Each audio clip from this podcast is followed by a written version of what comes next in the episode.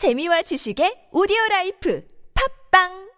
긁지 말고 히즈 클린 시원하게 히즈 클린 체취 제거 냄새 제거 히즈 클린 사타구니도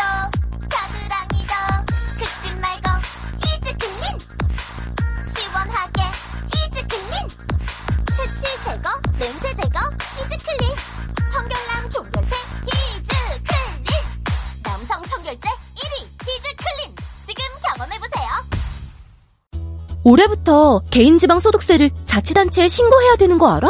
어, 5월에는 세무서나 시군구청 중 한 곳을 방문하거나 홈택스 전자신고를 통하면 종합소득세와 개인지방소득세를 한 번에 신고할 수 있어. 지방세 관련 문의사항은 국민콜 110에 물어봐. 국민콜 110? 어, 국민콜 110에서 신고 및 납부 상담도 가능하고 지방세법에 대해 상담받을 수 있게 시군구청으로 연결도 해주더라고. 게다가 365일 24시간 무료 통화래. 역시 너는 정말 모르는 게 없구나. 고마워. 이 캠페인은 국민권익위원회와 행정안전부가 함께합니다.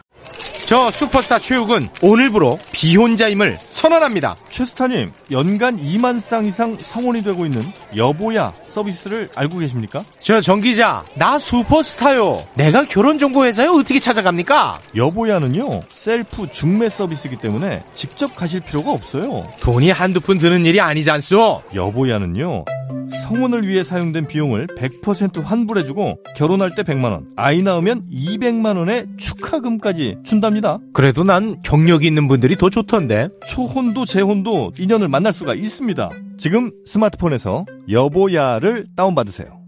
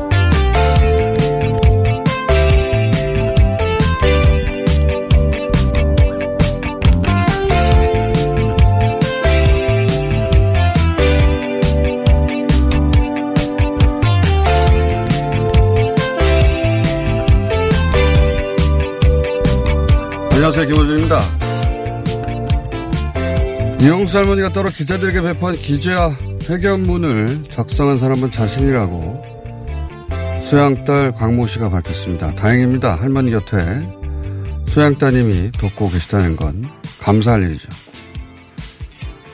할머니 생각을 대신 정리하셨다고 하셨으니까 수양따님께 질문이 한 가지 있습니다. 할머니께서는 기자회견에서 위안부 할머니를 정신대 할머니 문제에 이용했다고 하셨는데 한국 정신대 대책협의회 정대협이란 명칭으로 출발하긴 했지만 출범 당시에 정신대와 위안부의 용어가 혼용돼 쓰였기 때문에 명칭이 그랬을 뿐이지 정대협은 처음부터 30년간 위안부 문제 해결만을 위한 단체였는데 왜 정신대 그러니까 강제징용 피해자의 문제에 위안부를 이용했다고 할머니께서 화가 나신 거죠? 왜 정대협이 한 적이 없는 일로 할머니께서는 분해하신 건가요? 왜곡된 정보를 누군가가 할머니께 드린 건 아닙니까? 그리고 한 가지만 더 수양따님이 혼자 정리한 것이라고 보낸 이후에 그게 아니라 7, 8명이 함께 협업했다는 보도가 있던데요. 누구 말이 맞는 겁니까? 고생하시는 수양따님께 김호준의 질문이었습니다.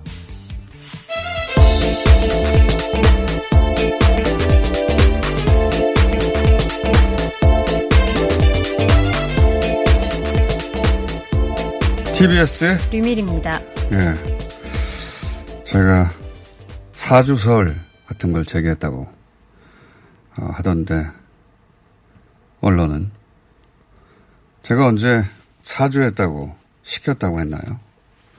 하모님께서 당연히 결정하셨겠죠. 예. 기자회견문도 보고 오케이 하셨을 것이고. 그런데 그런 결정에 이르게 하는 정보가 있었을 거 아니겠습니까? 어, 그 중에 왜곡된 정보가 있지 않은가. 거기 누가 관여한 거 아닌가. 그걸 얘기한 건데요. 잠시 후에 좀 자세히 얘기하기로 하고. 우선 뉴스부터 확인해 보죠. 자, 전 세계 상황이 뭐 큰 변화는 없습니다. 네. 세계적으로 뭐 추세에서 큰 변동은 없는 상황인데 어, 다른 그 서유럽 국가들과는 달리 2천 명대 정도 추가 확진자가 나던 영국에서 4천 명대로 이제 확진자가 늘어났습니다.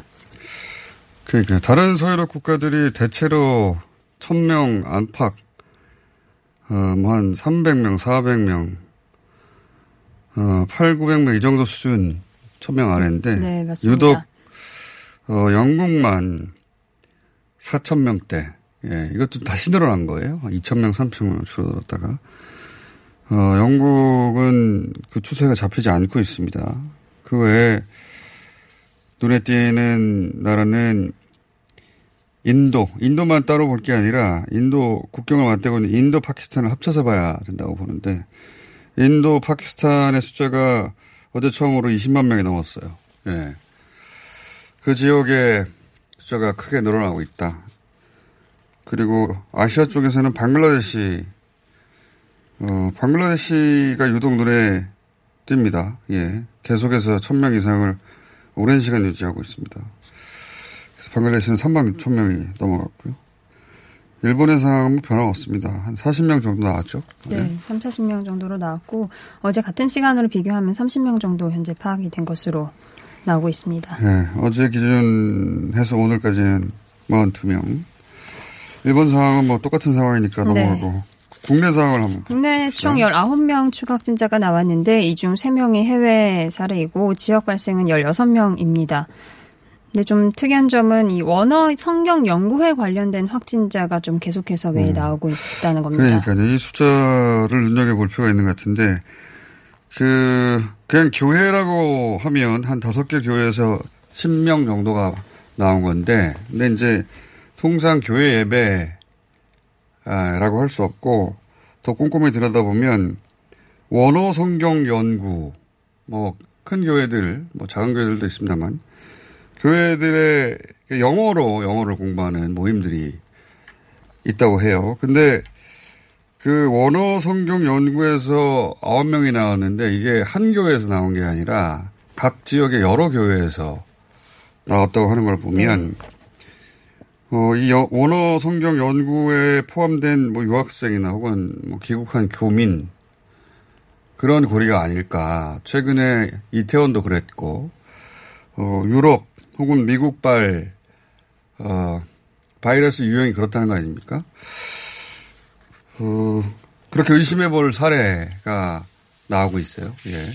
그러니까 국내 미국에서 혹은 유럽에서 귀국한 그 유학생이든 교미든 혹은 뭐 원어 강사든 혹은 뭐, 어, 주한미군이든 간에 그, 거기서 출발한 지금 소규모 지역 감염이 계속되고 있다. 이렇게 볼 수 있을 것 같습니다. 그게 특이하게 눈에 띌 점입니다. 숫자가 중요한 게 아니라. 그분들이 전국적으로 9명 발생했다. 네, 맞습니다. 자, 국내 뉴스는 뭐가 있습니까? 네. 이재용 삼성전자 부회장이 경영권 승계 의혹과 관련해서 처음으로 어제 검찰에 출석했습니다. 17시간 동안 조사를 받고 귀가를 했습니다. 자, 이재용 부회장이 검찰 소환 조사를 받은 건 무려 3년이 넘었어요. 네. 예. 지난 2017년, 예. 2월 달인가요? 그때 소환 조사 이후에 네.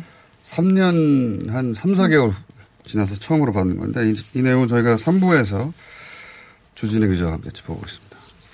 자, 다음은요. 네, 어제 국회에서는 여야가 원구성을 위해 협상을 시작을 했습니다. 어, 상임위원장 자리를 이제 민주당이 11개 그리고 한국당, 통합당이 7개 가져가는 것으로 이제 의견이 좁혀졌는데요. 어, 법사위랑 예결위 자리를 누가 차지할지에 대해서는 관심이 계속 지속되고 있습니다. 원래 이제 18개를 그 의석수로 하면 12개, 6개 이렇게 네. 배분할 거라고 들 얘기하다가 11개, 7개 하나 더, 어, 갔는데 제가 보기엔 이건, 어, 두 가지 이유가 있을 것 같아요. 하나는, 어, 미래 한국당 이 통합하기로 했는데 그 몫을 쳐준 게 아닌가. 어, 그리고 또 하나는 그 여당 입장에서는 법사위 예결위, 특히 법사위를 가져오겠다고 하는 거 아니겠습니까? 네. 그런 데 있어서 그 위원회 하나를 더 양보하고 법사위를 받아오려는 전략이 아닐까. 그렇게 보여집니다. 예, 이건 양당의 원내대표 원위 구성, 어, 원위 구성 협상을 본격적으로 시작하는 6월 초 되면 양쪽 모두 모셔가지고 들어보겠습니다만 법사위를 가져오려고 하는 이유는 여태까지 어, 모든 법안은 법사위에서 멈춰져 있었어요. 네, 계속 다 발목이 잡혔었죠. 예, 원래 법사위는 어, 다른 법 혹은 뭐 기존 법과의 충돌 여부를 따지는 곳인데 실제 기능은 자구 심사권이라는 걸 붙들고 모든 법안을 여기서 어, 뭐랄까요 정지시키는 힘을 가지고 있었거든요. 예. 그러니까 아무리 위원회가 어떤 법안에 대해서 예, 결을 통과를 시켜도 법사위가 모든 위원회 위에 있는 옥상옥 위원회였어요. 이제 맞습니다. 그, 그거를 바꾸려고 하는 겁니다. 네, 그래서 민주당이 이 법사위의 체계자구 심사권을 폐지하는 대신에 뭐 관련 기구를 의장 직속에 두는 방향으로 국회법 개정을 또 추진을 하고 있습니다.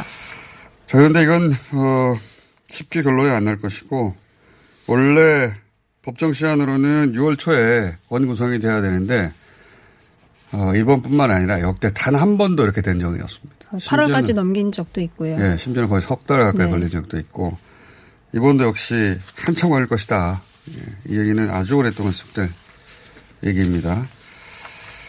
자, 그리고 오프닝에서 잠깐 얘기했던 제가 어제 기자 회견문이 할머니 언어가 아니라고 이제 네. 얘기를 했는데, 어, 그랬, 그랬더니 이제 수행 따님이, 예, 직접 주장을 했습니다. 예. 자신이 정리해서 썼다. 한 시민단체가 쓴 것을 받아서 청구에 장리가 자신이 정리해서 썼다.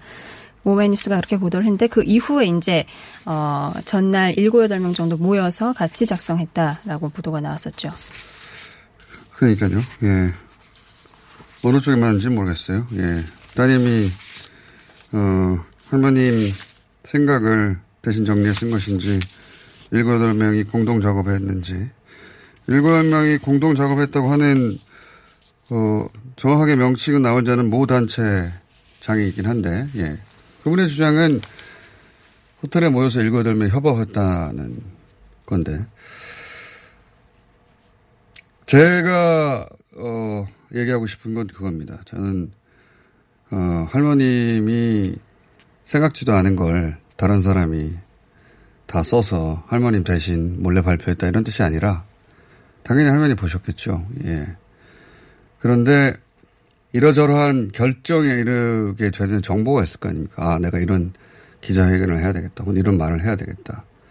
그 정보 중에 어, 누군가의 입장이 반영된 왜곡된 정보. 어제 제가 그렇게 얘기한 겁니다. 누군가 자신의 입장을 반영한 왜곡된 정보를 한번 이렇게 드렸을 가능성이 있는 거 아니냐. 왜 그런 얘기를 했냐면 어제도 얘기했지만 정대협이 정신대 문제에 위안부 할머니를 이용했다고 할머니께서 하셨어요. 기자회견 네. 초반에. 근데 초반에 잠깐 얘기한 게 아니라 그 맥락이 어. 계속해서 중간중간 나왔었죠. 전체 기자회견의 절반이 이 내용입니다. 들어보신 분은 아시겠지만. 저는 여러 번 들어봤습니다. 근데 오프닝에서도 얘기했지만 정대협은 어, 명칭이 그랬을 뿐이지 한국 정신대 대책협의회라고 명칭이 그랬을 뿐이지 30년간 위안부 문제만 있는 거야. 위안부 인권 문제만 일관되게 해온 단체인데 할머니께서 왜 근로정지인데 강제징용 문제를 의미하거든요. 그 할머니들 문제에 자신이 이용당했다고 생각하시는가. 정대협은 하지 않은 일인데 한 번도. 그러니까 누군가 왜곡된 정보를 드는 게 아닐까라고 의구심을 가져야 되는 거 아닙니까? 어, 할머니께서 기자회견 중에 요 초반 절반을 그렇게 이용했다는 대목에 활용, 어, 쓰셨는데 그 중 핵심 내용을 잠깐만 들어보시겠습니다. 정신대 대책 협의회는 공장에 갔다 온 할머니들입니다. 하지만은 공장 갔다 온 할머니하고 위안부하고는 많이 다릅니다. 공장 갔다 온 할머니들은 밀가루로 반죽해가지고 만두를 이렇게 삐져놓고 속은 맛있고 귀하고 한걸 여야 안 됩니까? 그러면 그 속은 위안부입니다. 그런 그걸 해도 쭉 30년을 저는 그걸 몰랐습니다. 그저께거든, 그저께거도 몰랐습니다. 왜 뭐 때문에 정시대 문제만 하지 저거가 무슨 권리로 위안부 피해자를 만두의 고용으로 사용했습니다.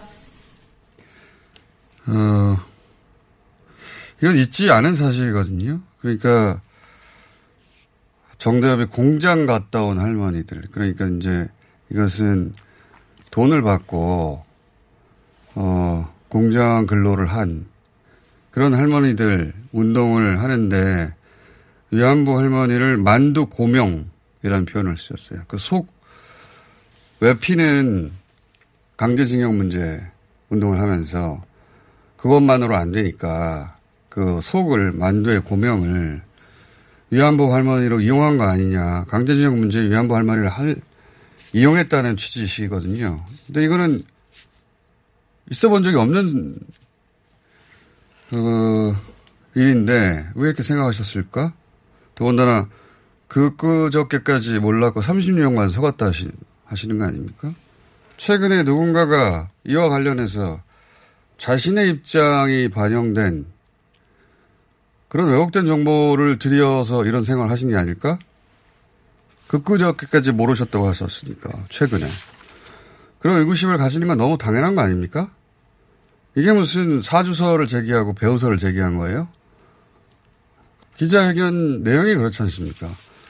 그러니까 배우서를 제기 이런 얘기 하지 마시고 할머니께서 왜 이런 생각을 하게 되셨는지 그런 정보를 잘못된 정보를 준 게 누군지 그걸 질문해야 되는 거 아닙니까? 언론은. 제 생각이 그렇습니다. 그리고 나서 이제 이런 말을 이어서 하십니다. 두 번째 대목을 들어보시겠습니다. 사제 배상 요구하는 거를 막는 거 한 가지 막았잖아요. 예? 위안부하고 정신대하고 어떻게 갔습니까?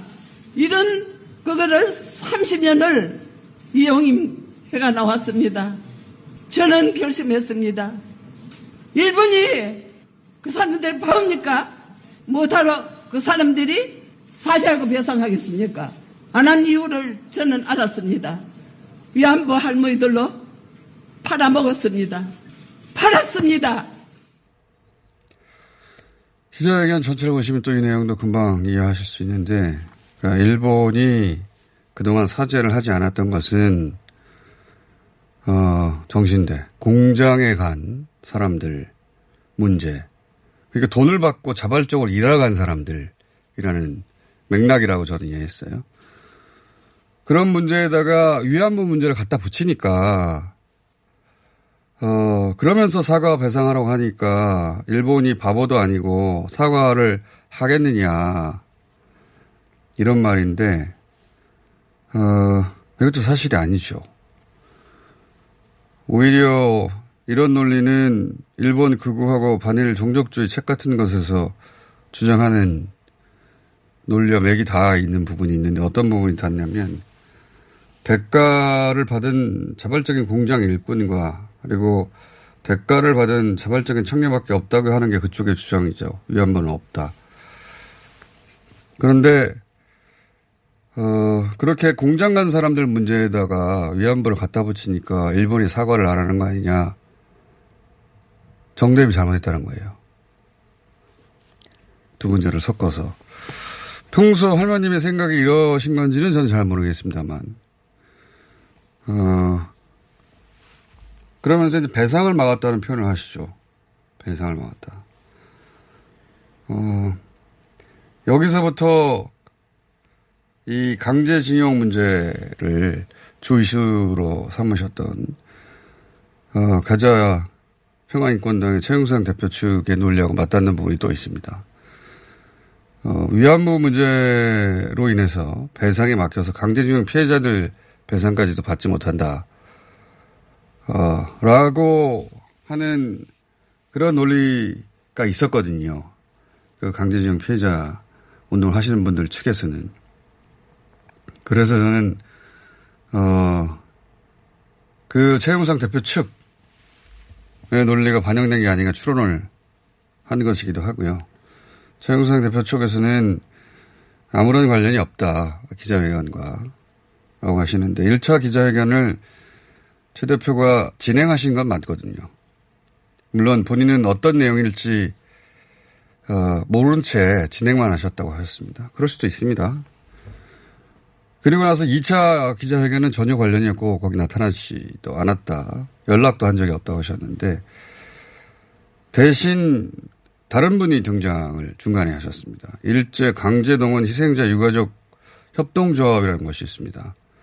거기 이사장으 로 이주성 이사장이 계신데 어, 할머니의 회견이 언제 있을지 그 수양 따님을 만나서 이야기를 나누고 언론과 통화한 분이 이분입니다. 예.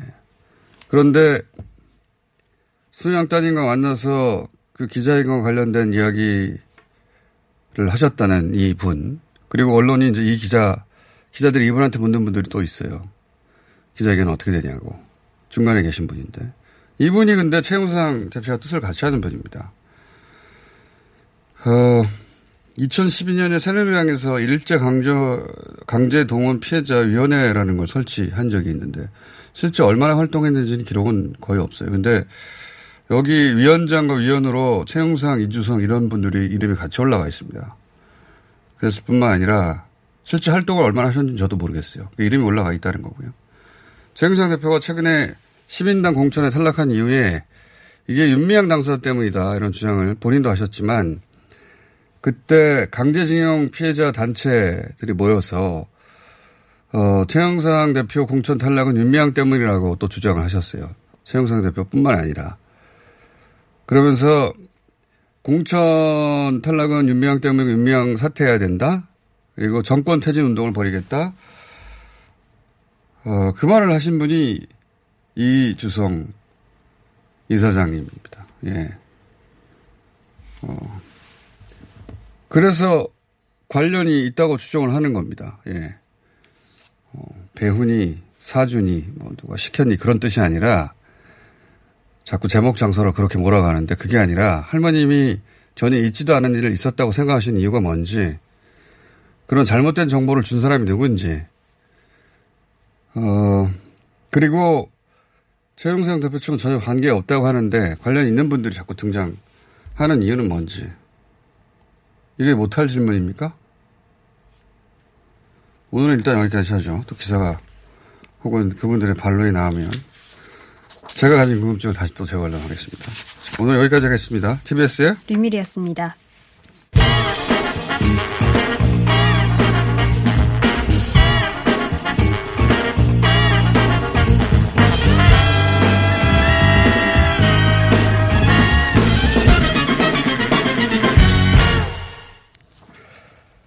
자, 어, 어린이 개질. 유럽과 미국에서 코로나 이후에 어린이들 사이에 원인을 알 수 없는 괴질이 돌고 있다는 외신들 보신 적 있었을 겁니다. 그런데 어, 우리나라에서도 두 건의 의심 사례가 신고됐다고 해서 전문가 연결해 보겠습니다. 국립암센터 대학원 예방의학과 김보란 교수님 전화 연결됐습니다. 안녕하세요. 예, 안녕하세요. 어, 이 어린이 괴질, 어린이 괴질 하는 외신은 여러 번 봤는데 우선 이 어린이 괴질이라는 게 어떤 질병을 뜻하는 겁니까? 우선 어린이 괴질이라고 하면 안 되고요. 예. 다기관 염증 증후군이라고 부르기로 했습니다. 다 기관, 그러니까 여러 기관에 염증이 생겼다는 거네요? 예, 맞습니다. 다 기관 염증 증후군. 그러니까 말 그대로 염증이 여러 기관에 동시에 등장한다. 뭐 이런, 이런 거네요? 예, 그리고 우리가 증후군이라고 부를 때는 예. 원인을 잘 모르기 때문에 이런저런 음. 증상이 나타나는 질병 이렇게 해서 증후군이라고 하는 거거든요. 알겠습니다. 아직 원인. 균이나 혹은 뭐 원인을 정확하게 찾지 못한 상태인데 이게 이제 코로나하고 상관이 있다고 보는 거죠. 네, 대부분 코로나랑 관련이 있다는 증거가 보이고 있는데 현재 우리나라에서 신고된 의심 사례는 코로나 PCR 검사는 음성이었어요. 아, PCR 검사를 해보려고 준비 중이라고 합니다. 어, 그러면 그 소위 유럽 혹은 뉴욕에서 어린이 괴질이라고 이렇게 사례를 묶어서 이야기하고 있는 그 사례와는 좀 다릅니까? 아, 비슷한 증상을 보였기 때문에 신고를 한 거고요. 네. 그래서 이제 정말 비슷한지 한번 검토를 하려고 하는데 예. 우리가 이제 어제부터 이, 이런 이제 우리가 어제부터 이제 등교도 시작하고 이래서 예. 소아에 대해서 다기관 염증 증후군을 조사하기 위한 감시 체계를 만들었어요. 아, 그래서 이제 사례 정의를 만들었거든요. 음, 이러 이러 이러한 증상이 경우에 해당되면 그렇게 묶는 걸로, 예. 예, 예. 그랬더니 이제 두 건의 신고가 들어온 거고, 어, 그래서 이게 거기에 맞는지 검토를 하는데, 일단 PCR 검사는 음성이었다. 그렇지만, 음, 이제 과거에 걸렸을 수도 있으니까 항체 검사를 해보겠다라고 한 겁니다. 아, 그렇군요. 근데 지금 그 언론에 보도된 걸 보면 딱 그 사례에 맞는 건 아닌 것 같다. 다 맞는 건 아닌 것 같다고 하는 걸 보면 지금 유럽이나 미국, 특히 뉴욕에서 나오는 이 괴질의 사례하고 딱 일치하지는 않나 봅니다. 예, 예. 그래서 좀 더 검토가 필요하고요. 예. 그렇지만 이제 어 유럽이나 미국에서 나왔던 환자들도 보면 다 조금씩 다릅니다. 그렇기 때문에 우리가 어. 증후군이라고 묶은 거고요. 예. 아직은 원인을 모르지만 약간 초반에는 가와사키 병이라 그래서 혈관염으로 보이는 환자들이 있었는데 가와사키 병은 주로 5세 미만 아기들이거든요. 예. 근데 이거는 좀 청소년도 있고 심지어는 뭐 20대 초반도 있다. 그래서 어, 그거하고는 좀 다른 것 같다라고 해서 이름을 새로 붙인 거죠. 알겠습니다. 근데 해외 사례 어, 정리하고 딱 맞아 떨어지는 건 아닌 것 같고 그렇지만 어, 의심 그러니까 유사한 증상이 몇 가지가 있나 보군요. 예, 그렇습니다. 그러니까 국내 국내에서 소위 괴질이라고 그 유럽과 뉴욕에서 부르는 그 사례에 정확하게 맞지 맞는 사례는 아직은 하나도 확인된 게 없다 이렇게 보는 게 맞는 거네요 오히려. 예, 예. 계속 이제 조사 중이고요. 예. 전 세계에서 한 13개국에서 한 500명 정도 신고가 됐기 때문에 지금까지 한 500만 명 환자가 발생한 걸 생각하면 그렇게 많은 환자 수는 아닙니다만 어쨌든 지켜볼 필요가 있는 음. 중요한 사례들입니다. 근데 우리나라는 이미 3월에 그 신천지가 폭발했고 그 지금 뭐 초기 겨, 어, 초기 상황이 아니어서 발생했으려면 진작에 발생했어야 했을 것 같은데 그렇지 않나요? 예, 맞습니다. 맞습니다. 유럽이나 미국에서도 예. 좀 어른들 환자가 폭발하고 나서 보통 한 4주 정도 있다가 어린이 환자 신고들이 나오기 시작했거든요. 그래서 음. 우리나라도 말씀하신 대로 환자가 이제 3월에 많았기 때문에 이런 환자가 있었다면 이제 4월쯤에 음. 이미 나왔어야 되는데 지금 조금 늦은 거죠. 그래서 그 사례가 앞으로도 많이 나올 거다 이렇게 보기는 어렵습니다. 그렇군요. 그러니까 이게 이제 해외에서 분명히 있는 사례라 그걸 유심히 보고 있기는 하고 그리고 비슷한 증상이 있으나 아직 딱 들어맞는 사례는 하나도 없으니 그러니까 미리 너무 걱정할 필요는 없다 이렇게 예. 이해해도 되겠습니까? 예, 맞습니다. 알겠습니다. 제목은 근데 우리나라에서 벌써 발견된 것처럼 기사들이 나와서 걱정돼서 예. 여쭤봤습니다. 알겠습니다. 감사합니다, 교수님. 예, 수고하세요. 네, 김호란 교수였습니다. 자동차에서 발생하는 대기오염 물질이 서울 지역 미세먼지의 약 25%를 차지한다는 사실 알고 계신가요? 고농도 미세먼지가 자주 발생하는 12월부터 3월까지 저공해 조치를 하지 않은 배출가스 5등급 차량의 운행이 제한됩니다. 3월 말까지는 시범 운영하고 올해 12월부터는 위반 차량에 과태료 10만 원이 부과됩니다. 서울시는 노후 차량의 조기 폐차 보조금과 매연 저감 장치 부착을 지원하고 있으니 12월 이전까지 미리미리 대비하세요. 자세한 사항은 120 다산 콜센터로 문의하세요. 이 캠페인은 TBS와 서울특별시가 함께합니다.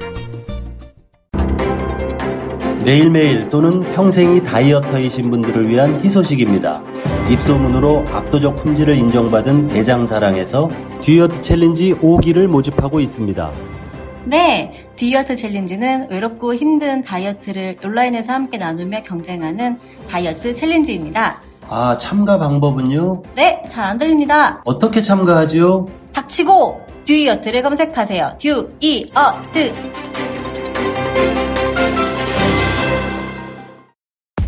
오빠 아셨어요? 코어업이 면역력에도 좋은 거. 세상에. 그래서 코어업이 또 완판됐구나. 코어업은 정상적인 면역 기능에 필요한 아연 그리고 페루산 마카에 멀티비타민까지 들어있잖아요. 언니도 알죠? 알지. 하루 900원도 안 되는데 다 챙겨주잖아. 역시 재구매하는 이유가 있어.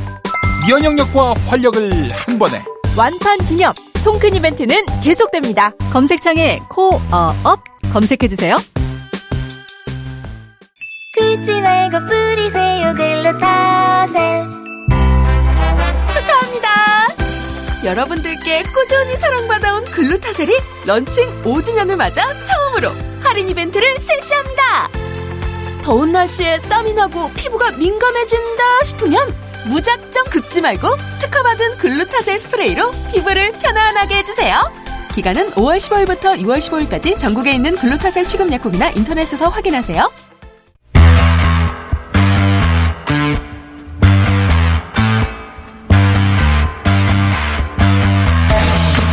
지난 월요일 저희가 안성 쉼터를 매도한 장본인 김웅훈 대표를 인터뷰했었습니다.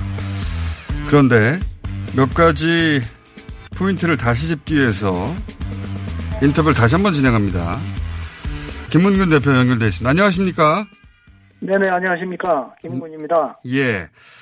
이 착복 횡령 의혹과 관련된 출발 지점이 사실은 조선일보가 지난 17일 날 위안부 쉼터를 최소 4억 이상 비싸게 샀다.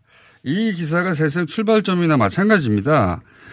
그래서 저희가 다시 한번 자세히 짚어보려고 대표님을 어, 지난 월요일에 짚어보지 못한 대목까지 꼼꼼하게 짚어보려고 연결한 건데 이 기사대로 하자면 그 쉼터가 7억 5천에 매도됐는데 4억 이상 비싸게 샀다고 했으니까 3억 5천짜리라는 얘기입니다.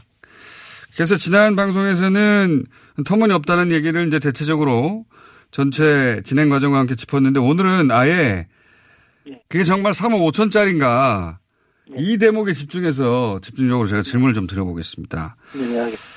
자, 저희가 이제 그 공사 당시에 사진도 받았고 그리고 각종 서류들도 받았고 했는데 우선 이 안성 쉼터를 매입하고 그리고 용도 변경을 하고 토목 공사를 하고 어 이런 과정이 먼저 있었지 않겠습니까? 예, 그 과정의 비용들 좀 설명해 주십시오. 예, 건축 토목 감리비 하고요. 예. 설계비가 있고 측량비도 있습니다. 예. 그리고 기타 공과금들이 많이 들어갔는데 이게 농지 전용 분담금까지 포함해서 인허가비 대행까지 예. 한 2,800만 원 정도 보시면 될 것 같아요. 그 땅값을 제외하고 3,500 토지 대금에다가 2,800이 추가돼 있고 그다음에 이제 공사를 시작하셨을 거 아니겠습니까? 그다음에 이제 토목 공사가 들어가게 되겠죠. 예. 인허가 때 농지 전용을 해야 되니까 예. 토목 공사가 들어가야 합니다. 예. 그러면 그 땅이 낮으니까 예. 이제 보강토도 쌓고 석축도 쌓고 이제 물 내려가고 배수로 내려가는 것도 만들 것이고 예. 그 다음에 정화조도 이제 만들어서 그런 것들이 이제 보통 평당 한 20만 원 잡았습니다. 그렇군요. 예, 그러면 대략 얼마 정도 들어가는 겁니까? 242평 땅이니까 한 4,840만 원 정도. 어. 지으니까 뭐 이런 거 따지지 않고 돈이 예. 더 들어갔는데 예. 대략 이제 요즘에 에, 아주 조건이 좋은데 보통이 20만 원대예요. 아, 토목공사비가. 그런데 네. 이제 어떤 데는 30만 원 넘는 데도 있습니다. 음, 그런데 원래는 제가 하니까 이 정도 들었지. 그렇죠. 예를 들어서 이 굉장히 그 난고스라서 이 음. 흙값도 비싸고요. 뭐니까. 알겠습니다. 예. 전문가시니까 그 비용을 줄일 수 있었지만 그래도 네네 맞습니다. 어, 여기에 또 한 4,800 들어가셨다. 예, 네. 이상 들어갔는데 이제 이 예. 정도 잡았습니다. 예. 그러면 어, 이렇게 해서 어, 땅을 매입하고 그리고 뭐 각종 공가와 측량 토목 감리 그리고 지금 말씀하신 석축공사, 뭐 보강토공사, 개통로, 토사 반입, 정화조 이런 뭐 비용을 합하면 얼마입니까 이게 그러면? 그러니까 이제 인허가 비용하고 이제 땅값하고. 일부분만 해도 예. 2,800만 원에다가 예. 한 4,800, 한 40만 원 토목공사에 들었으니까 네. 이 부분만 예. 7,600만 원 그렇죠. 이상 들어가. 7,600이죠. 예, 예, 예, 예. 그리고 여기에 땅값이 3,500인 것이고 1억이 넘어가는 거네요, 그냥. 그렇죠. 이제 이, 네. 이 땅값은 지금 산 것은 사실상 의미가 없어요. 음. 어느 부분이든 땅을 내가 만들어가는 과정이니까. 음. 그래서 이제 이, 이 땅을 이렇게 만들어서 땅 산 금액도 있잖아요. 3천 몇백만 원. 예. 그 부분도 생각을 해야 되고, 그래서 242평을 그 대지 시세 추정을 하면은 평당 50만 원꼴이 된 겁니다. 이렇게 만든. 아, 그렇군요. 예, 그래서 한 1억 2천 100만 원 정도 음. 될 것이다. 그건 제가 추정입니다. 음. 근데 이제 실제 들어가는 비용이 그 정도 되는군요. 예. 예, 예, 그러니까. 왜냐면은 쉼터는 이 땅까지 다 포함한 것이거든요. 집만 달랑 있는 게 아니라. 아우, 맞습니다. 예. 그 다음에 이제 주택이 들어가는 겁니다. 어, 자, 그러면 토지 매입하고 터를 다지는 데 들어간 일체 비용을 합치면 대략 한 1억 9천 정도 되는 거네요. 그죠? 그렇습니다. 네. 예. 그리고 나서 이제는 주택공사 부분을 여쭤봐야 되는데 네네. 스틸하우스 공법으로 지었다고 하셨는데 뭐 시세라는 게 그때그때 조금씩 달라지긴 하겠습니다만 그리고 7년 전이니까 또 다를 텐데 여하간 지금 중요한 건 7년 전이니까 7년 전에 어, 보통의 스틸하우스의 시세가 얼마 정도였습니까 당시 얼마대였습니까? 보통 이제 500만 원대 정도 예, 500만 원대. 시작해서 이제 뭐 잘 지은 사람은 한없이 올라가는데 예. 그런데 이제 보통 500만 원대에서 그전만 해도 600만 원, 뭐 700만 원대 받는 데도 있습니다. 음. 그런데 본인 기준으로 그렇다면 이 쉼터는 그렇게 평당으로 뽑아보자면 얼마 들어간 공사였습니까? 아, 저는 그런 책정을 안 하고 했는데 예. 최근에서 한번 뽑아보니 예. 어바우트로 했을 때 그거 평당 한 600만 원 음. 이상은 들어간 주택이다. 저는 그걸 음. 자부심을 갖고 있습니다. 자, 평당 600만 원 정도 두셨다. 집은 몇 평입니까? 실질적인 평수가 그 60평으로 이렇게 나와 있지만 그 준공나고 이제 그 필요에 따라서 2년 정도 여유가 있었잖아요. 그래서 조금 더 크게 제가 좀 작업했던 부분이 있습니다. 그럼 일단 60평으로 하면 어 60평 곱하기 600만 원이니까 3억 6천 정도 된다고 보면 되겠, 되겠군요. 네네 맞습니다. 네. 예. 그럼 주택은 3억 6천이라고 계산을 하고 네네 그렇죠. 자, 그러면 여기까지 합해보면 아까 토지 매입과 어, 터를 만들어 가는데 들인 비용의 합이 대략 1억 9천 그리고 주택 건축 비용이 3억 6천 여기까지만 대략 5억 5천이 들어가셨네요. 네네 그렇죠. 거기 보니까 이제 그 담장도 굉장히 길더라고요. 예. 240평이니까 크죠. 예를 들어서 벽돌 하나만 가지고 얘기해 보죠. 네. 그 벽돌 얼마짜리입니까? 지금 뭐 이게 샤론 스톤이라고 그러는데요. 예. 그 국내에서 제일 비싼 벽돌이고요. 아. 지금도 돈 천 원 가까이 갑니다. 천 원 정도 하는 벽돌이군요. 예, 가까이 가는 거고요. 일반적으로 얼마나 합니까, 벽돌이? 보통은 뭐 300원대부터 아, 450원대 그 저기 벽돌을 많이 사용하거든요. 본인은 이제 샤론 벽돌 천 원짜리를 쓰셨다. 알겠습니다. 슈퍼 사론 스톤 수정이라고 중앙 벽돌에서 나와요. 알겠습니다. 거기서도 제일 고가로 알고 있는 벽돌인데 담장 얼마 드셨어요? 알겠고요. 대표님, 담장 얼마 드셨어요? 그게 한 4천 한 500만 원 가까이 들어간 거예요. 아, 담장만? 예, 예, 담장 공사만. 그 242평이잖아요. 예. 그다음 대문 쪽만 하면은 그 천만 원이 넘게 들어갑니다. 대문 쪽만. 대문이 큰문 있고 쪽문 있고 그러잖아요. 예. 예, 대문이 이제 그 단조 대문이어가지고 대문이 비싼 대문들이 있어. 어, 알겠습니다. 많이 아, 담장만 4,500만 원이 되는 거군요, 그게. 4,500만 원 가까이 들어간 겁니다. 그게 이제 슈퍼살론이요? 하여튼 비싼, 비싼 벽돌이어서. 알겠습니다. 토지 매입비, 터를 만든 비용, 건축 비용, 5억 5천에, 어, 담장 비용만 4, 4,500. 예. 예, 예. 여기까지 유력 벌써 6억이 됩니다. 그렇습니다. 예, 그러면 그렇죠.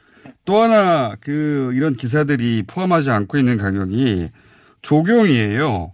예, 예. 제가 이제 전체 사진 그, 그 언론에 보도된 그 한 장짜리 사진 말고 전체를 조그만 사진들 여러 장을 봤는데 굉장히 넓고 거기 연못도 있고 나무도 굉장히 많더라고요. 한 40그루 이상 되는 것 같던데.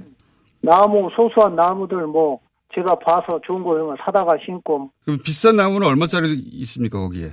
소나무 같은 경우, 예. 뭐, 뭐, 3천만 원짜리 있고요. 아 그래요? 계속 그, 아 거기는 소나무 중에 제일 큰 거는 한, 하나에 3천만 비싼 것이 원짜리입니까? 한 3천만 원 정도 들었고요. 예. 뭐, 500만 원. 이게 이제 소나무 값만 따진 게 아니라, 예. 그 가져와 가지고 그쪽에서 캐 가지고 여기 와 가지고 다시 여기서 심고 이런 비용들이 다 들어 있어요. 그렇겠죠. 나무가 달랑 3천만 원이 아니라 캐고 이동하고 심고 예, 예. 하는 비용들이 3천만 원. 장비로 다니. 음. 모든 것이 장비로 하기 때문에 그래서 100만 원짜리 가져오면 300만 원 들어갑니다. 한 그루에. 아. 그러니까 나무를 심으면 여러 그루를 해야 하는데 내 집을 하다 보면 좋은 것도 있으면 갖다 심고 하다 보니까 돈이 좀 많이 들어갔어요. 음. 그래서 이 나무 심고 조경하는 데는 얼마나 드- 쓰였습니까, 대략? 저는 이제 나무 심고 뭐 기타 여러 가지 공사를 하면서 한 1억 한 2천만 원 정도 들었다고 예정을 하는데 예. 여기에서는 그쪽 저쪽일 겁니다. 그 조경에 1억 2천 정도 들으셨다. 예, 예, 나무는 그렇다고 치면 그 연못은요. 연못은 이제 그 텁하게해서 방수 처리하고 밑으로 내려가 비수 공사도 하고 이렇게 해서 예. 정자까지 해서 그 작업은 그것은 한, 한 3천 한 800만 원 정도의 그 공사를 돌 싸 가지고 예. 방수하고 한 것은 했는데 산에서 내려오면 잡아 가지고 그런데 이제 그 정자가 있어요. 예. 아, 아 연못 옆에 정자가 있더라고요. 예, 예, 예, 예. 그거 들어가니까 그 한 4,500만 원대. 지금 언론에 보도된 것은 집만 달랑 비추는데 그 앞쪽에 그렇습니다. 예. 연못하고 정자가 있습니다. 그러니까 큰돌 옆에 예. 그 폭포 만 들어가지고 자연 물을 받아서 밑으로 내려가게. 그게 한 4,500 들었다. 예, 대략 그렇게 들었던 걸로. 거기에 각종 세금이랑 뭐 전기공사나 이런 거 하면 7억 5천 넘어가는 거 아닙니까? 아, 그럼요. 제가 이제 그 내놨다는 취득세도 냈을 거 아닙니까? 예. 그다음 이제 그 전기 인입공사도 했을 거고 가스 인입공사도 했을 거고 그다음에 이제 그 상수도도 연결을 해야 되잖아요. 예. 그런 부분 했을 때는 그한 이렇게 계산을 해보니까 대략 한 7억 7천 정도는 잡았는데 원가가 들어간 게. 그러면 지금 말씀하신 비용을 합하면 대략 한 7억 7천 정도 되는 게 맞습니까? 예예예. 예, 예. 대표님 그래서 입장에서. 나는 좋은 일 한다고 7억 5천 정도에 이렇게 정리를 했는데 이게 뭐가 비싼지 모르겠어요. 그런데 이제 제 입장에서는 7억 5천이고 7억이 중요한 게 아니라 내 정성이 너무 많이 3년에 걸쳐서 된 겁니다 이게. 알겠습니다. 그러니까 자, 시작해서 그래서 억울하셔서 예 다시 한번 인터뷰 하신 셈이고 저희도 예. 기왕에 따질 거 아주 구체적으로 따져보자고 다시 연결한 건데 감사합니다. 예. 예 근데 조선일보에서는 59평 집을 만드는데 2억 3천만 원이 들었을 것이고 예. 어 그래서 아무리 많이 잡아줘도 4억은 더 비싸게 샀다라고 하는 기사 보셨죠? 제가 저도 봤는데요. 예. 터무니없는 말들이죠. 유리창만 해도 업체에 전화해보면 다 웃습니다. 그 정도면. 왜 그러냐면 집만 딸랑 지어도 그 돈으로 못 짓죠. 지금 여기 우리 스테하우스 협회에 예. 한대 전화해도 기본 공사가 예. 기본 추가되면 계속 올라가는 겁니다. 창으로 어떤 거 쓰냐에 따라서 가격이 올라가고 뭐 내부. 예. 마감자지 그럴 거 아닙니까? 잘 알겠고요. 예, 오늘 인터뷰 취지는 그러니까 조선일보가 최소 4억 이상 비싸게 그 집을 샀다. 여기서부터 어, 집을 뭐 싸게 팔아서 돈을 해먹은 거 아니냐라고 하는 후속 보도 계속 이어진 것이거든요. 그게 아직 단 한 번도 제대로 해명된 적이 없어서 저희가 월요일에 인터뷰를 했었고. 근데 이제 그 내용이 전체적인 과정만 쭉 짚은 거라 정말 그러면 그 집이 7억대 가치가 있는 건가 여기 전문가 아니면 잘 그렇습니다. 모르니까 그래서 제가 아예 그럼 구체적으로 돈을 따져보자고 다시 한번 연결을 한 겁니다. 네. 아유, 감사합니다. 제가 들어간 돈이 그 한 7억 7천 뭐 이렇게 뭐 3년 이상에 걸쳐서 지었기 때문에 이렇게 하면은 이제 한 9억을 받으려고 처음 했잖아요. 네, 네. 그런데 이제 그 유한부 할머님들이 고생하셨던 분들이 쓰시면 좋은 집에서 이렇게 좋은 환경에서 쓰시면은 저도 이제 굉장히 보람된다. 또 회사의 홍보 차원에서 굉장히 좋다 해서 우리 회사 음. 카다로그에도 다 올라가 있습니다. 아, 그런 뜻도 계셨군요. 그러니까 좋은 뜻이기도 하고, 이런 좋은 일에 내가 이런 집을 내놨다, 예, 회사 홍보에도 좀 이용하시고, 예. 네, 맞습니다. 예, 그렇게- 좀 해드렸고요. 예, 그렇게 해서 이제 내가 들어간 돈은 7억 7천 정도 되지만, 그냥 7억 5천이 내놓자. 했는데 이게 갑자기 3억 5천짜리 집으로 둔갑해가지고, 언론에서 보도되니까, 추가 공사비만 봐도요. 예, 그렇지 않습니다. 그분들이 이제 이사 들어오셔서 필요한 걸 추가를 했잖아요. 예. 그러면은 저는 인간적으로 10원 하나 7년 전 이야기인데 그쪽 회사에서 부가세 받아서 내가 그대로 연결해서 제가 해드린 부분이고 그것도 다 노출시켰습니다. 알겠습니다. 그러니까 지난번에 저는 그. 순수한 뜻으로 했는데 이걸 갖다가 곡해하고 이렇게 하는 것 보면 저는 가슴이 아프요. 알겠습니다. 여기까지 듣겠습니다. 오늘 말씀 감사합니다. 아유 감사합니다. 네. 지금까지 김은근 대표였습니다.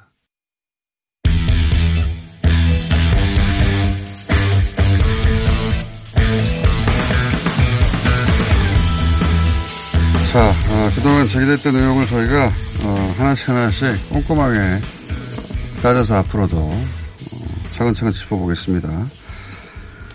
이번에는 어, 삼성 이재용 부회장 소식입니다. 주진우 기자 나왔습니다. 안녕하십니까? 안녕하십니까? 예.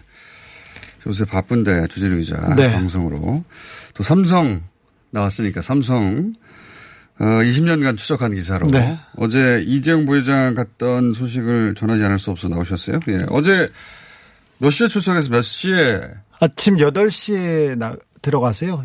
새벽 1시에 어. 나오셨는데, 오래 계셨네. 어, 조사를 오래 한 건 아니고요. 뒤에 이제 변호사들이 꼼꼼하게 아. 어, 체크하고 다시 조서를 읽느라고 그렇게 늦어졌다고 합니다. 그렇겠죠. 예, 당연히 그 굉장히 이름 있는 분들이 많이 변호사로 참여했더라고요. 네, 전직 특수부 검사들 중에 이름을 날렸던 분은 다 가 있습니다. 그래서 네. 이명박 박근혜 정부 시절에 특수 일부장 했던 분들, 그리고 특수부에서 가장 뭐 존경받는다는 분들. 실력 그- 있는 분들 뭐, 네, 다 가셨습니다. 저도 명단을 봤습니다. 네, 김기동, 이동열, 최윤수 이런 분들이 변호사로 참여하고 있습니다. 네. 실력 있고 어, 특수부 검사로 명성을 날렸던 네. 분들이죠. 예. 자, 어제 갔던 거는 결국 이제 오랜 세월 얘기해왔던 그 삼성 바이오로직스 분식 사기 사건 관련한 거죠, 이게. 네, 어, 승계가 있었는데요. 네. 승계를 위해서 어, 그 장부 조작, 그 분식 사기가 있었고 그리고 합병이 있었는데 합병에도 불법이 있었다. 이렇게 음. 검찰은 보고 있습니다. 이 모든 게 결국은 이재용 부회장 개인의 삼성 승계 때문에 벌어진 일 아니냐. 네. 이제 이게 골자입니다. 저희가 시간이 어, 한 30초밖에 안 남아서. 30초는 아니잖아요. 3부, 3부에서 다시 이어갈 텐데, 계속 이어, 이야기를 이어보죠.